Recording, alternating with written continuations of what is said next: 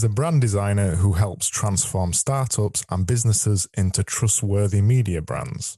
He creates foundational design systems that make every brand communication crystal clear. What does that mean? It means I make pretty shapes for a living, Craig. Yeah.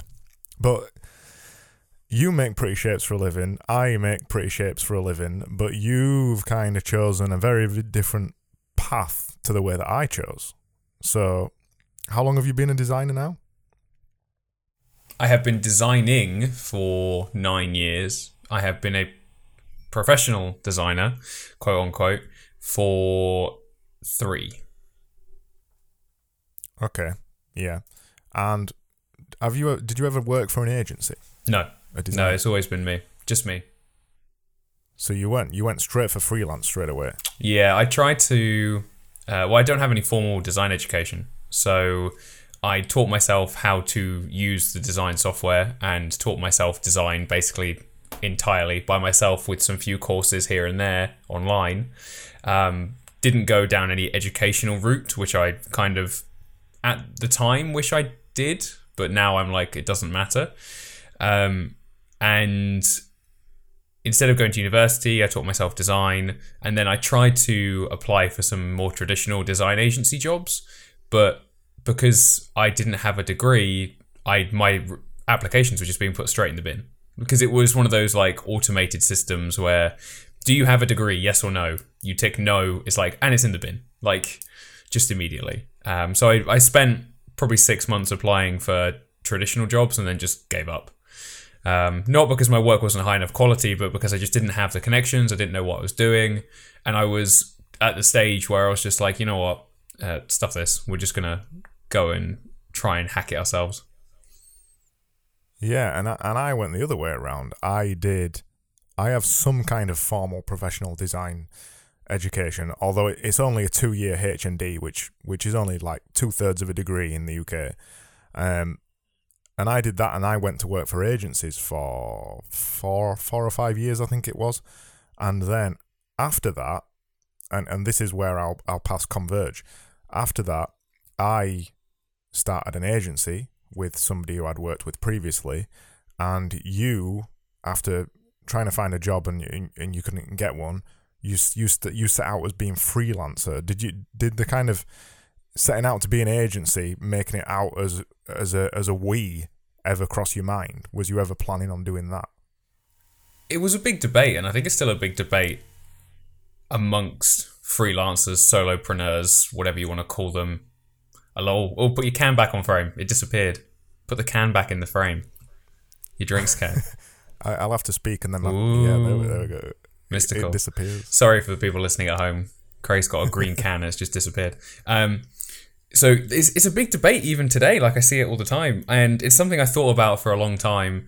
I even at one point tried to you know set up some more like a sub brand agency called Inferno at one point, and it just it just didn't sit right with me at the time because I think if you're going to run like a agency type thing, you need to have the the chops and the desire to hire more people because ultimately that's what you're going to do and i never sat right with me and at the stage i was contemplating whether to start like an actual agency name i'd already been doing what i was doing for a year under my name and i'd already built some traction with that i'd already built some seo with that so i thought well you know what we'll try it with this Inferno thing after which I did like last year, but it just doesn't work. Like it just didn't work for me at all.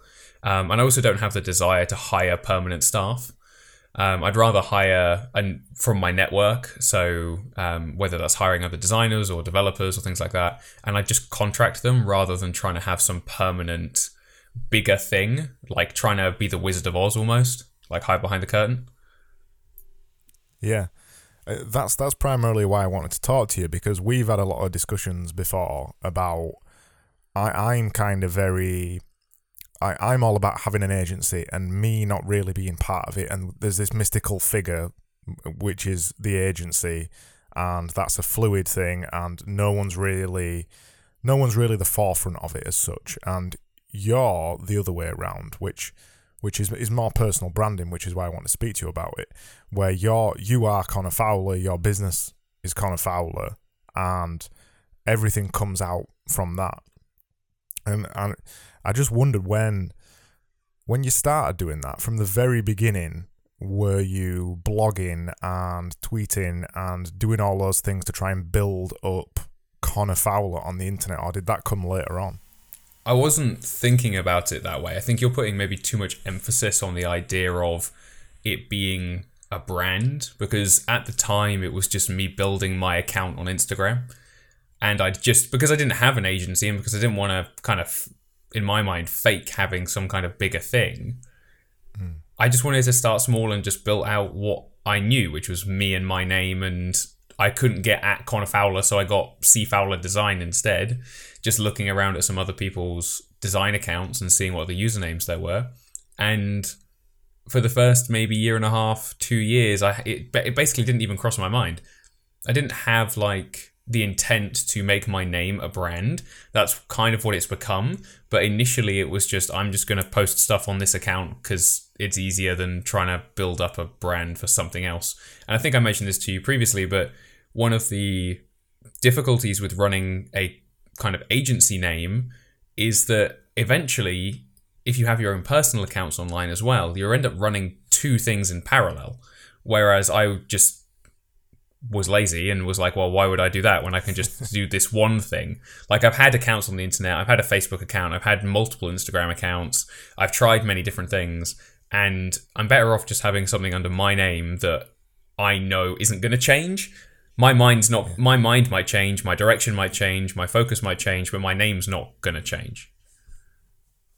And I, and I know over the past maybe six months or so, you've started thinking about that in in a bit more detail because we spoke about it and this this this idea that as a designer you've built up a profile on the internet and you found out and I found this out as well that talking about design and marketing and stuff tends to attract designers.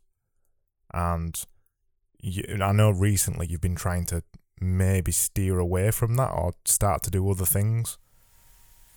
I am conscious of it. It's something that I uh, think I have a largely different perspective on than most of the design industry, or at least most of the people trying to build presences online within the design community at the moment. I think if we looked back pre Web 2.0 and looked at how designers were behaving online, they were probably interacting in a friendly capacity in forums, but not really trying to sell to other designers. Like most designers were trying to work with businesses or work for the agency that they were a part of. And I personally think as we've moved into like social media and Twitter and designers looking for inspiration, like that that's who you're going to attract. Like plumbers will always attract plumbers if you talk about plumbing content. Like if you are an architect and you post videos about architecture you love or you share other people's content and you're like, oh, I'm inspired by this, well, then you'll attract architects. That's always what's going to happen. Um, but there's a difference between attracting that type of person or that industry or that skill set or people who are curious about that, like design, and actively pursuing that type of content to draw them in. So I have almost, apart from the rare occasion, almost never aimed to create content to educate, teach, or please designers. Almost never. Like that, in terms of all the content I posted online, that's never been the goal. Um, but it always happens, just as an just because of the way the internet works. But on the flip side of that, there are people out there who are actively trying to build and enroll audiences, people into their audience who are wanting to learn from designers. And I think for me personally, it's just not what I want to do. Like I'm I'm 25, Craig. I, I have another 25 years before I maybe even want to consider l- teaching designers in any kind of formal capacity. I might sell a course here or there on specific things, but I can't imagine becoming like a Chris Do until I'm 50. Yeah. That's something that I think about a lot as well. Because when I started to explore what I was going to start writing on the internet and, and what was I going to start a blog? Was I going to do a podcast? Was I going to do YouTube videos? Naturally, the only thing I know is is design, is graphic design and branding and marketing and things like that. So my rush to make content was to talk about that and to to teach people how to do design the way the way that I know how to do design. I think this is an important point for anybody building a personal brand online, not just for designers, that you, you've got to kind of be quite intentional about what you're going to end up building because if if you are a designer and you start posting really useful design tutorials online, that isn't really going to attract clients. It's not the kind of content that clients, particularly high value clients, are looking for. And I, I think I, I see a lot of designers get stuck in this trap. Uh, and when they first start making content online, the only thing they know is design. So they talk about design and they talk about design tutorials and things like that. Then they end up building this uh, potentially quite successful resource and feel a little bit trapped that they've built a design audience and they're not getting clients from it. And they might have 200,000 followers on Instagram but they're not getting any clients from it, or the clients they're getting from it are really low value because because of the kind of content they've been making. It's purely about design, and it attracts a certain kind of client. Do you think that the educational side? Well, I'm just just while you were explaining that to kind of run you through my thought. One of my favorite designers, and one of the reasons I became a graphic designer or brand designer or whatever label you want to give me, um, was Aaron Draplin and thinking about how Aaron Draplin does his stuff, he was a designer in an agency and freelance for the longest time. He ran and created his own merchandise and then started writing things like a book about his work or some of his process. And then he's making courses on Skillshare. But those are like third or fourth steps when yeah. the other side has already been proven. So, on that point of building up a resource of education, tutorials, whatever, people are starting with the intent of educating others, do you think that's where people get stuck? Like if you go down, well, I guess it depends on what you want to do, but if you're going down with the intention of finding clients, does educational content just stick you in the mud immediately? Like you've kind of just skipped over the necessary steps to get to being a teacher? Yeah, I think so. I, I think when you, as soon as you make the educational content, it sets you up as an expert, right? But by making the educational content, by never, when you never prove yourself, by never showing proof of work, and this is something that Draplin does a lot of, by never showing your work in the first place and just jumping straight to the educational content, you're kind of just a little bit like, well, who is this person? Why are they making content? Why should I listen to them?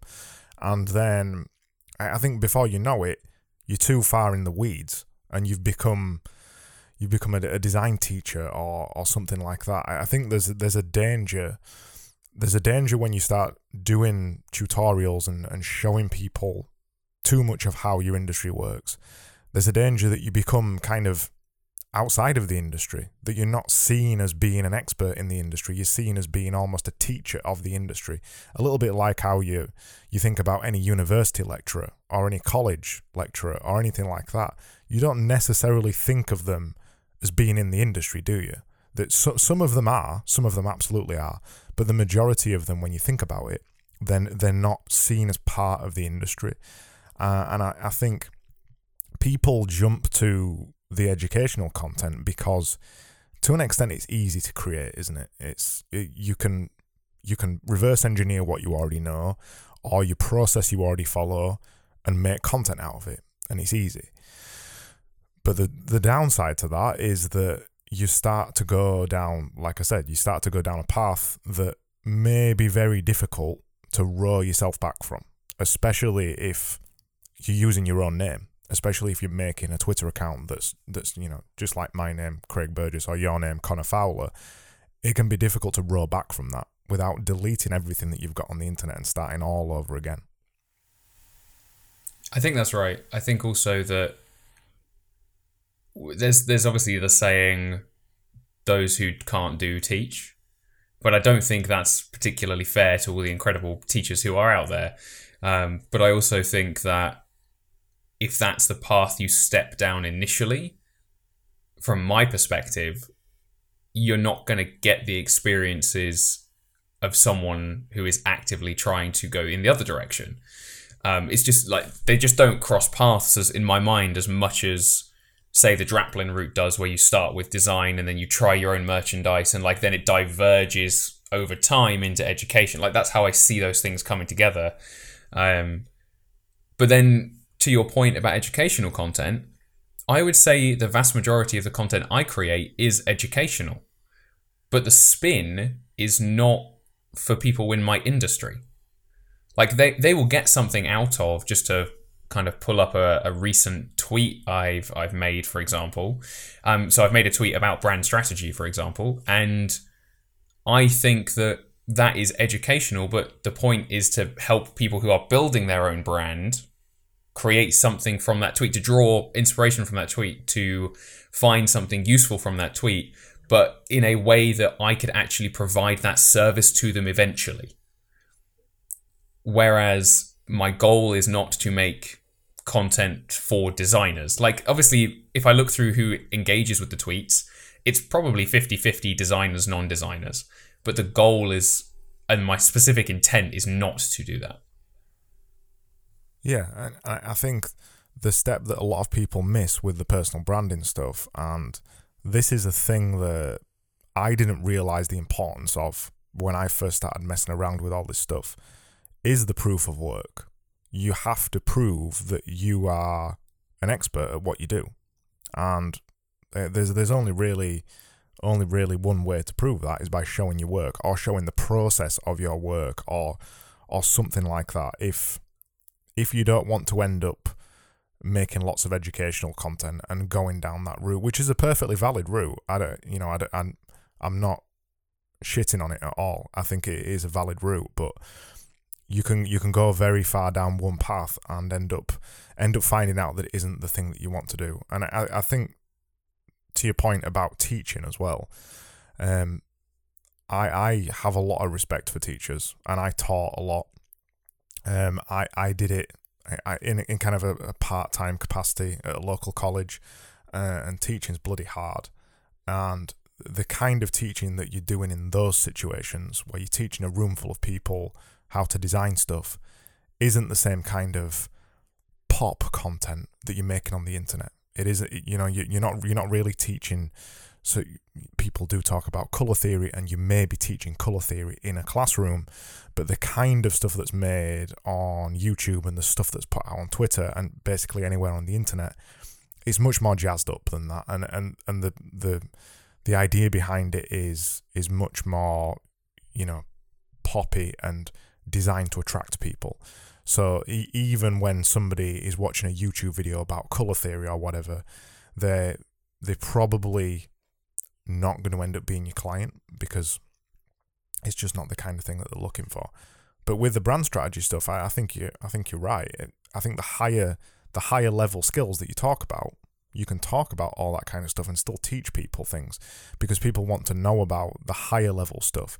I think the we we have a tendency, particularly as designers, to to talk about some of the low level stuff that after you've been doing design for a long time becomes very natural to talk about. And it also seems very simple to a designer like color theory and like picking the right typeface and right and like uh, contrast and making sure you use the right background and things like that. That's the kind of cheap pop culture type content that designers can end up making that I don't think adds value to anybody other than to maybe build a following on, on Twitter or build a following on whatever your chosen platform. And then you sit back when you've got 10,000 followers and you're like, oh my God, what am I going to do now? I need to make a course for designers now because it's the only audience I've got. Yeah, which is kind of the position I found myself in with Instagram, which is that the vast majority of the 33,000 followers I have on Instagram are designers. And it just wasn't. I was getting more hits for work and prospects coming through from Dribbble, where I had less than a thousand followers. So uh, that's obviously to do with the platform, but there's also a significant audience issue there as well, where you might argue that the exposure gained from having a large audience makes all the difference, when in reality it definitely does not. So in terms of speaking on, we're on live on Twitter, so let's talk about Twitter. So if someone who follows me retweets my account at work and they have 40 followers, like the reach is nowhere near the same as someone who retweeted it with 10,000 followers. And the same goes, I think, for people who are within your own industry. If you are trying to attract people to share your work and to find clients, you're not going to do so by bringing in people from your own industry. It's like getting a retweet from someone who has five followers. Yes, it's more exposure, but is it actually leveraging your skills in a way that will benefit you to the outcome you want to get? So the again, it comes back to intent. Like, what's your end goal? Is your end goal to become a teacher? In my case, it's not. In or is it to build up a profitable client service business or product selling business? Why do you think you had more success on Dribbble finding high value clients than you did on Instagram? Because on the on the surface of it, you, I think, well, Dribbble is mainly a community for designers, and and anybody on Instagram can use Instagram. So in my head, I'm thinking, should shouldn't the more high value clients come from Instagram rather than Dribbble? Why do you think it was the other way? Well, there's there's two main reasons. One of which I don't typically talk about because it's very much something no one's talking about. So it's kind of a I will tell you what it is, but it's it's a big it's quite a big difference between the two. But the the initial differences between Dribbble and Instagram is exactly what you said. Dribbble is for designers or to hire designers. That that's the two sides of the coin. So if you go to Dribbble, if you are not a designer, you will be presented with a website that is designed to help you hire a designer or to make your own collections. It's like Pinterest for design. Um, that's how I see Dribbble. But if you're a designer, you can post your content, you can apply for different jobs that are available, um, and they do. Whilst they're not great at connecting you with clients directly through their platform, people do visit Dribbble. Um, in fact, recent one of my very recent clients found me through Dribbble and found the web designer who did the website for the brand through Dribbble. Um, it's where people are going to. It's a directory, but it's a very specific directory, and also the search functionality on Dribbble is quite good. Whereas on Instagram, Instagram in 2016 through till about halfway through 2018 was pretty good. Um, hashtag search was pretty good. The explore feed was pretty good. But now Instagram, I'm glad I've kind of semi abandoned it because it's it's so bloated. Like I tried the other day, and actually no, I didn't try. Lydia came in to be like, "Oh, I, I was trying to figure out how to post one of my illustrations on Instagram yesterday," and she had to go through like ten minutes worth of trying to find where the flipping new post picture button is. Like it, it's just been completely removed, so that the whole initial intent of Instagram to post pictures. They've moved so far away from that. The hashtags don't work anymore, and the explore feed is completely broken. Um, and that's the main two differences. Is yes, you're right. Instagram is is like everyone is on Instagram, but that's its downfall as well because you can never find anything specific. Whereas Dribbble on the other hand, is very much focused on a direct being a directory of designers. But the other major difference, which is something I do not talk about very much because I'm trying to keep it to myself, is that Dribbble Dribbble's content ranks on Google. Yeah. Whereas Instagram doesn't.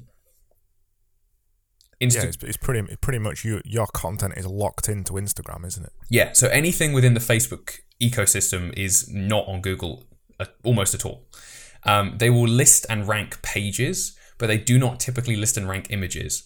And I don't know why this is. I know Instagram and Facebook have recently introduced alt tags for images, but I have not seen any success with that at all.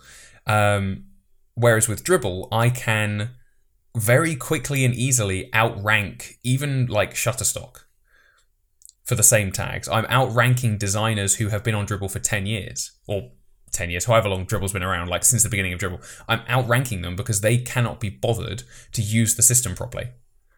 So and that's how I'm reaching these people is because when you type in heart logo into Google, or no, what was it? I made a magnet heart logo for Valentine's Day a while ago, and if you type in magnet heart logo into, into Google, my Dribbble post is the first image on Google results.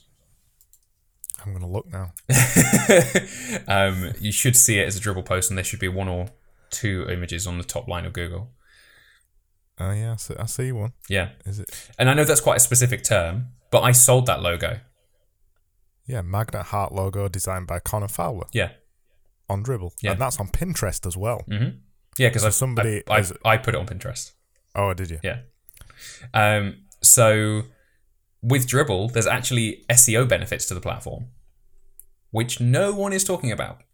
Now, I don't want to get down too much to the technical specifics of social specific social media platforms, but my personal preference and suggestion for pretty much every person trying to find client work is to not use Instagram and to use Dribbble instead.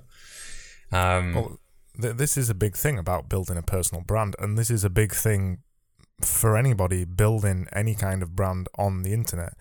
There is next to no point in focusing all your energy on building up somebody else's content platform. So, in, in the case of Instagram, and, and, and when I say that, I mean there's no point in building up somebody else's um, Instagram uh, no point in building up an Instagram profile when you're getting no benefit back. And in this case, there's no there's no SEO benefit. So you've got to consider: should I make Instagram my first port of call? Um, I I know an, another designer who's doing really well on Pinterest. He puts all his stuff on Pinterest. He, I don't I don't think he really uses Dribbble that much, but he, he sees high value clients coming from Pinterest all of the time because Pinterest is image search in you know the, the, the same way as same way as Dribbble is effectively.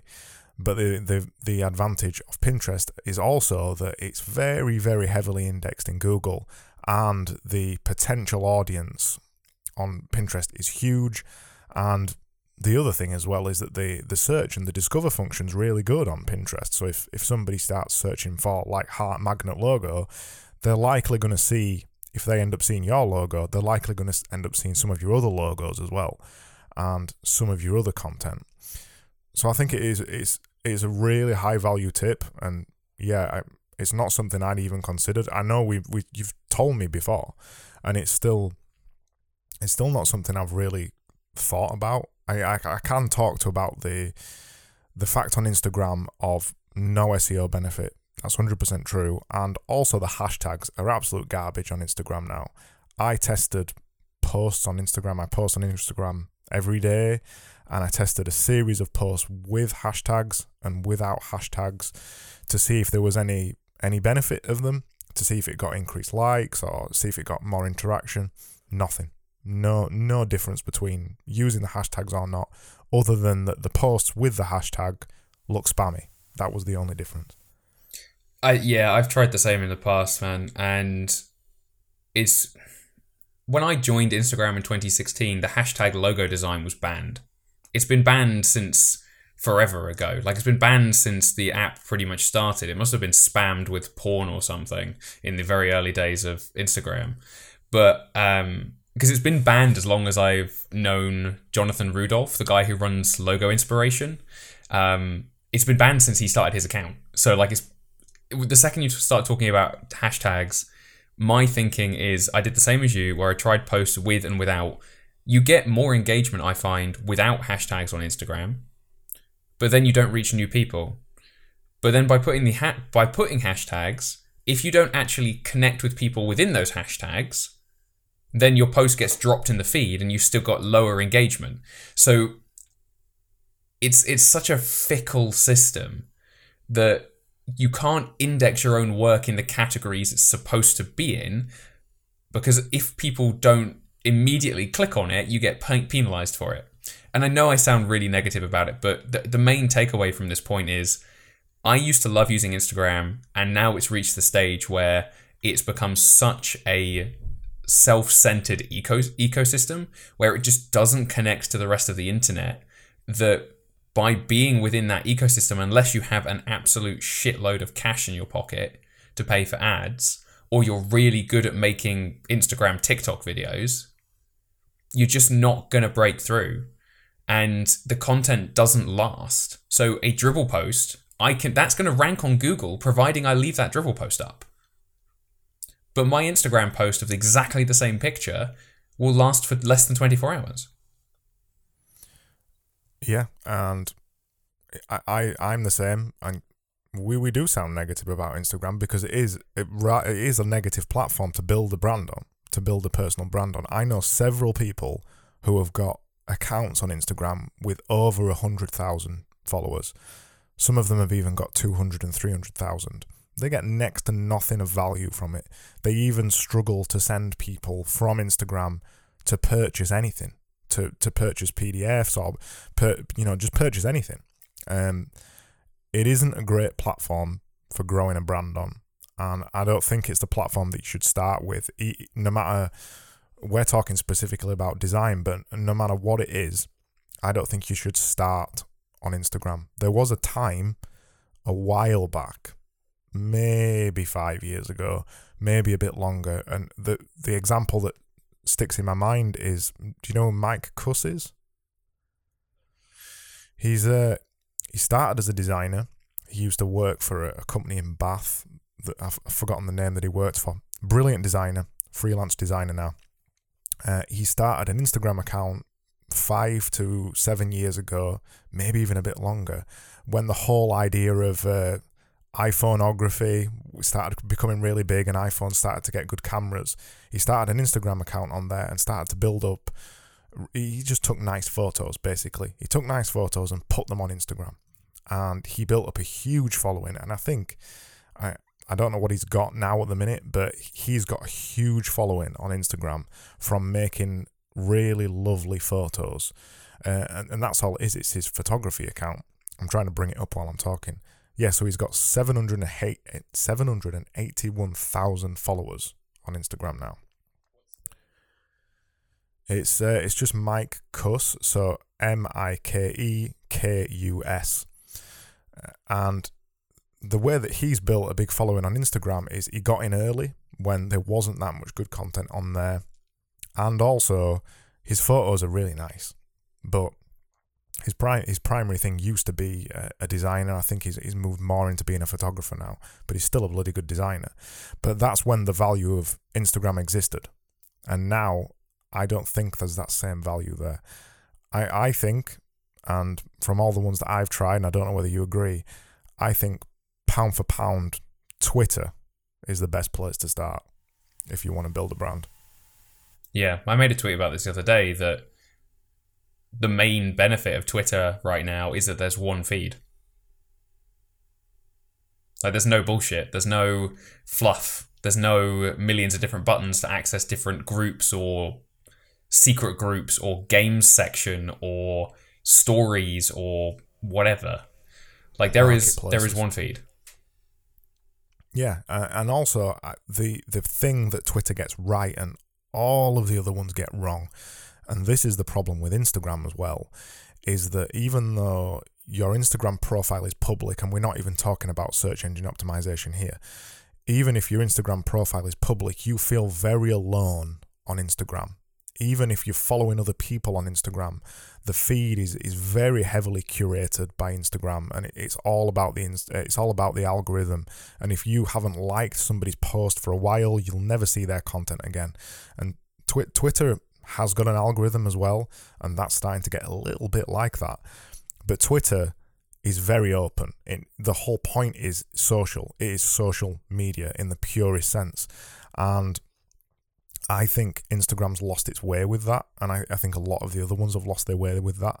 That they're all they all try and push you into being a content creator first. They're not bothered if you interact with anybody. And and TikTok is going the same way as this already. The whole power of TikTok is at the minute being able to build a big following if you're making fun content or interesting content and you can build a big inst- uh, build a big brand on TikTok right now very easily if if you're good at making content. But the same thing TikTok gets the same thing wrong again is that there isn't much of a community about it. It's all about the content. They want you to join to be a content creator rather than being and this is what Twitter gets right, rather than being a consumer as well. I know loads of people who use Twitter that barely really tweet to be honest. They use it just to follow other people's content and then occasionally interact with the people who they're following. That's for me, that's the purest sense of what social media should be, and I think that's why it's so powerful. Yeah, I agree. I think that you the point you're making is is more leaning towards the side of building connections rather than simply building audience. And this is where I think LinkedIn goes the other way, which is that LinkedIn is all about building, or excuse me, yes, in all of these cases, I'm being very generalizing and speaking of how I see the platform as a whole. And yes, you can build an audience on LinkedIn. I'm not saying you can't. But as a whole, LinkedIn is about connections, whereas Twitter fits somewhere in between the two, in that you have your own feed, which you can post 10 times a day on, as I am proving, and you have proven, and it works. You, you don't get penalized for creating lots of being prolific, but you can also connect with people who you would never otherwise find or be able to speak to. I think the beauty of Twitter as well is that you can create the content that you want to create and you can potentially build interest in it. If if you want to tweet one tweet a day and write a really interesting thread that's really valuable, you can do that. If you want to tweet 10 times a day and write quicker, more timely ideas, you can do that. And if and if you want to make an account that pretends to be big the Big Ben clock in London that just bongs every hour, you can do that because that exists. So the the the beauty of Twitter, I think, is that it can be whatever you want it to be, and the network inside of it is huge, and that's primarily in 2020. Well, I met you on Twitter. It's primarily in 2020 where I've made all of my connections, and right now with everybody, most people being at home, it's a super powerful way to build an international audience on there. Have you ever got a client from Twitter? Not yet. Most of my clients still come through Dribbble, which is really disappointing to say because like in six months of going hard on Dribbble, I had more clients in that six month or more prospects in that six months than I did for like two years on Instagram. Like the scale was insane, man. But uh, no, not yet. But I have had some interest. I have had a growing interest through Twitter. Yeah.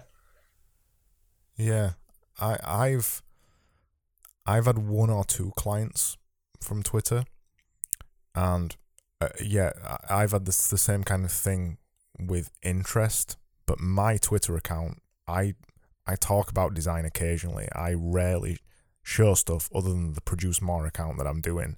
So I I don't talk that much about Twitter. I tend to treat it more general and more about building connections and occasionally drop in some something about design or marketing every now and again.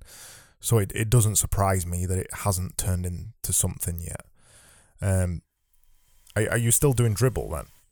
Um, I haven't been for a while since I moved to Sheffield. I kind of it's dropped off the radar because I had lots of content which ran out when I moved up here, which is all scheduled. It ran out, and then I just haven't caught back up to it, and I need to because the monthly and daily views you can because you can use Google Analytics with Dribbble. So if you pay for Dribbble Pro, and the analytics were getting insane.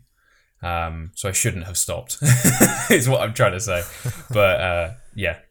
Is it is it still picking up interest? Do you still occasionally get leads yeah. from it? Yeah, I get people maybe once a week trying to buy logos that I've made already. Um, occasionally get leads come through but yeah, it's you got to be consistent. Like it doesn't. It's the same as uh, Twitter. If you're not constantly, constantly, if you're not posting regularly, maybe two to three times a week, then you're just not going to build the traffic. I think you you've got to build. You've got to feed the algorithm in two ways, really, haven't you? Well, feed feed the system with content, not just the algorithm, because the regular content is to keep you up in the algorithm. And then, if the platform is built right, like Dribbble or Pinterest, the content that you leave on there over time will keep getting resurfaced. And I've found this on Twitter as well. I people occasionally like tweets that I've tweeted from bloody six months ago, and I, and I see that they've liked it, and I'm like, how have they found that tweet? Really, where have they found that tweet? And it sometimes it's even even more abstract than that. It's it's a reply on somebody else's tweet from eight months ago and they and they've somehow found this tweet. Um, but with Twitter, there's lots of people. There's lots of ways for people to save the tweets as well. There's the there's bookmarking the tweets. There's uh, uh, yeah, they call it bookmarking now. It used to be called favorites, didn't it? They call it bookmarking now, and then somebody might have liked a tweet. Then the other way is that it could end up in somebody's timeline for some reason. In the maybe you missed this thing, which could be up to a day old of a tweet.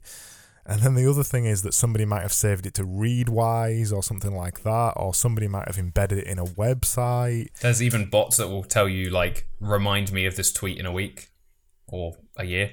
Yeah, yeah. So so with Twitter, it, I've not experienced. I can't speak to its its uh, effectiveness in search engines. In my experience, I I haven't. I I know I do know that some tweets or at least your Twitter profile gets indexed in Google. I haven't come across any tweets really getting heavily indexed. You know, one of my tweets, for example, always coming up in Google and getting lots of likes. I haven't come across any of that. But I, I do know I do know on Twitter they've also added the alt tag thing, so you can add text in for images now, and I'm presuming that is for them to start getting added into Google Images. But again, I haven't seen that yet, so I, I don't know yeah, when when the guys over at Hypefury, who maybe they're listening, maybe they're not, I, I asked them to to make alt images on Hypefury because alt, alt tags on images, um, but also to go back to just the comment of Dribbble. like I haven't posted on Dribbble for quite a while, and in the last thirty days, thirty days, I've had like fifty was it thirty days, fifty thousand people come through in thirty 50, days. thousand. Yeah. What, through to your website or just on just on just on my Dribbble profile? In in the last yeah in the last month, forty eight thousand users, and some people came through twice. So it's eighty thousand sessions in a month just from and from not even posting. That's just from tagging things correctly. Oh, so are you still going in and tagging stuff? No, I don't need to because I've done it properly the first time. Oh right, so you did it the first time and it's it's working still now. Mm-hmm. Wow, that's that's insane. I mean, I'm getting 10,000 impressions a day on Twitter. So it's like it, it's apples and oranges, but like it's it's significant. So that's without doing anything. I think what makes it significant on Dribbble though is that it is very it's specific. Uh, it's specific to your skill set. They're seeing your proof of work uh, and just looking at it or saving it or whatever. I, I've just logged into Dribbble out of curiosity. Uh, I haven't got the full analytics because I, I don't pay for it, but I can see I haven't posted on Dribbble. I think it's about two years. Let me have a look when I last posted on Dribbble. Uh, 2017, July 7th, 2017 was the last time I posted on Dribbble. And some of the things that I posted in that year, two of the things, one of them was added to a collection on the 22nd of September this year. And the other thing was liked, one of my other posts from 2017 was liked on the 3rd of October this year. And I haven't posted on it for, for yeah, for three years. It's, it's insane. Yeah, I, I have likes turned off on my notifications for Dribbble because I don't I don't likes don't mean that much to me. What matters to me is like follows and collections. But you're right. If I go through my one, I can find a post someone 37 minutes ago added one of my posts to a collection, and the post is from 2017.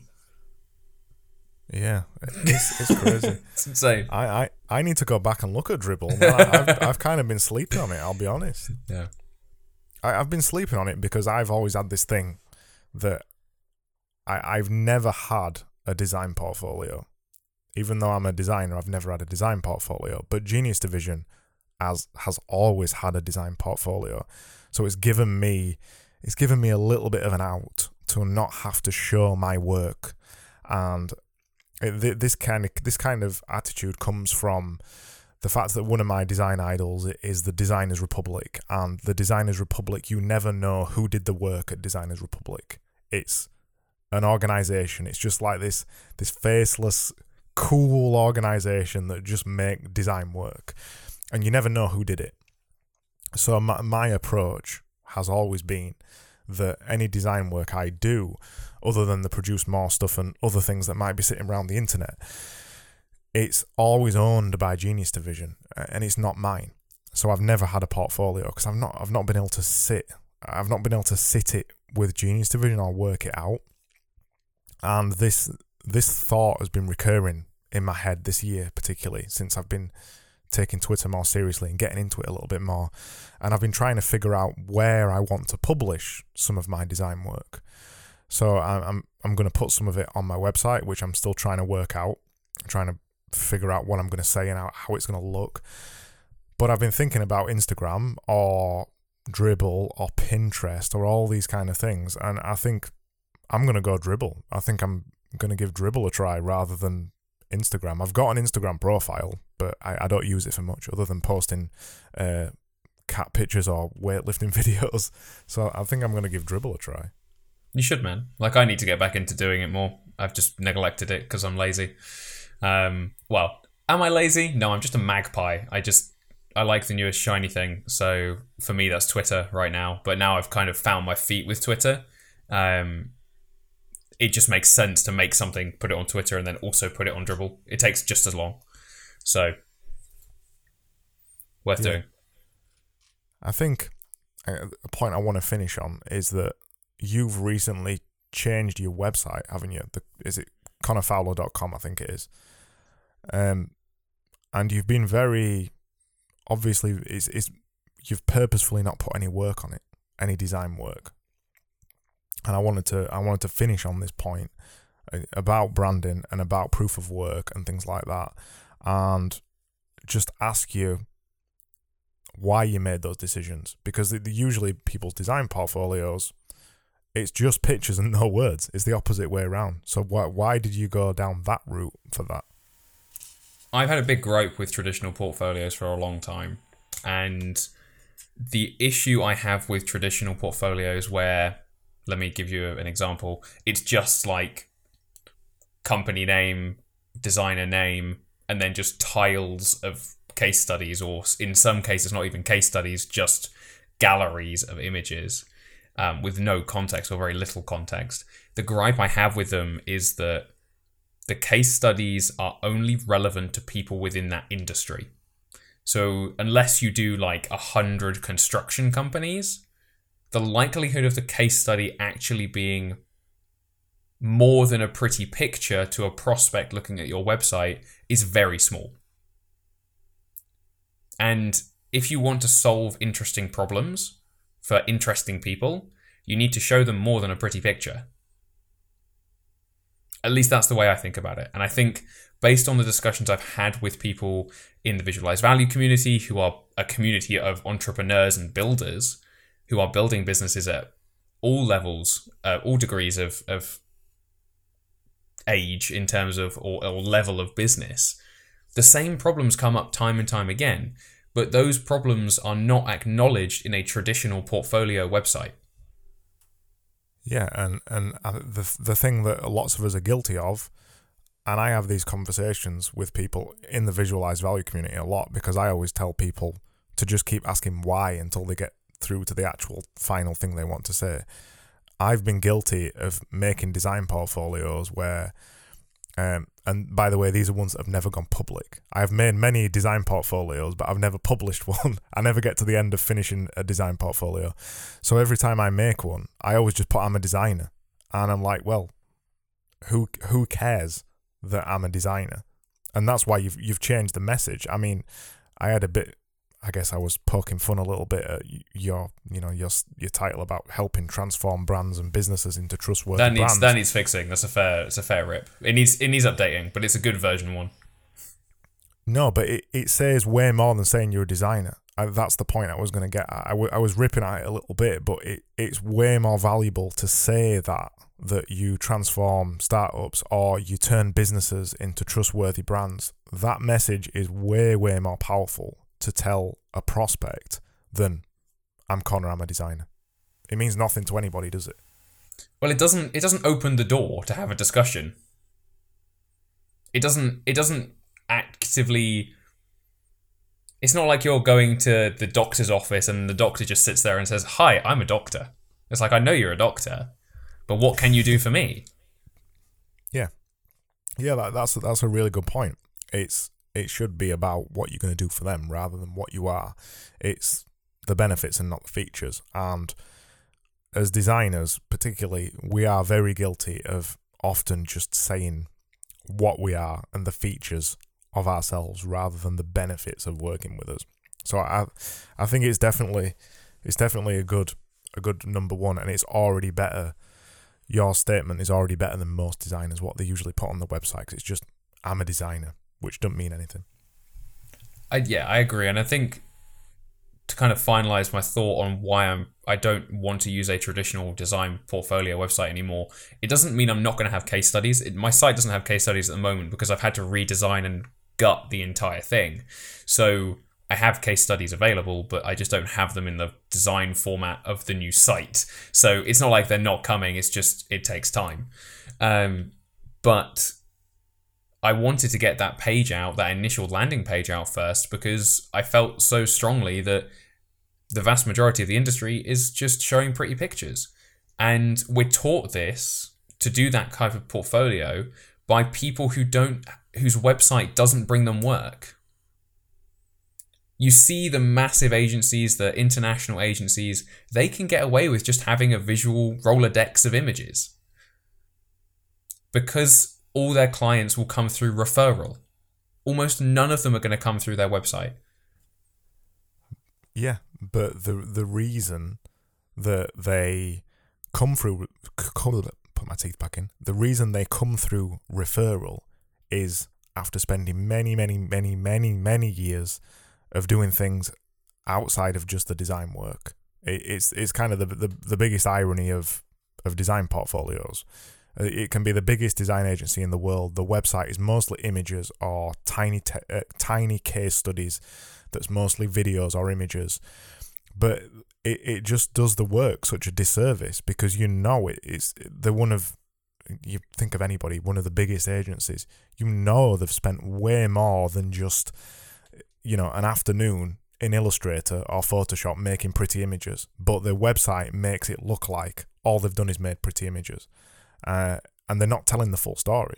And I, I, I think personally for a lot of designers, it's because a lot of designers go into design or they go into an art field because they're not a particular fan of writing or they're not a particular fan of marketing or any of that kind of bullshit that goes with being a designer a lot of the time. You, you know, the marketing side a lot of designers don't like. So they they kind of rail against it by making a pretty website that looks nice to them but won't convert because they're just another designer in a sea of designers. How do you compare this like different images to different images? There's no words behind it, there's no meaning behind it. And as I said, it doesn't mean anything to someone who's not in that industry.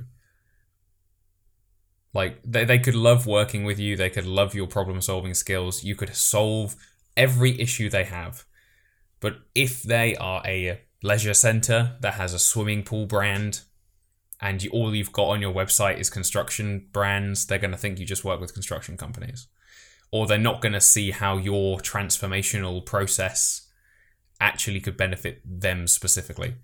Because you're not speaking to their problems, you are speaking to their, well, you're trying to appeal to their taste rather than trying to solve their problems. Which is, which is a nightmare. Which, well, it's fine for some people, but it's not, in my opinion, going to convert anywhere near as well.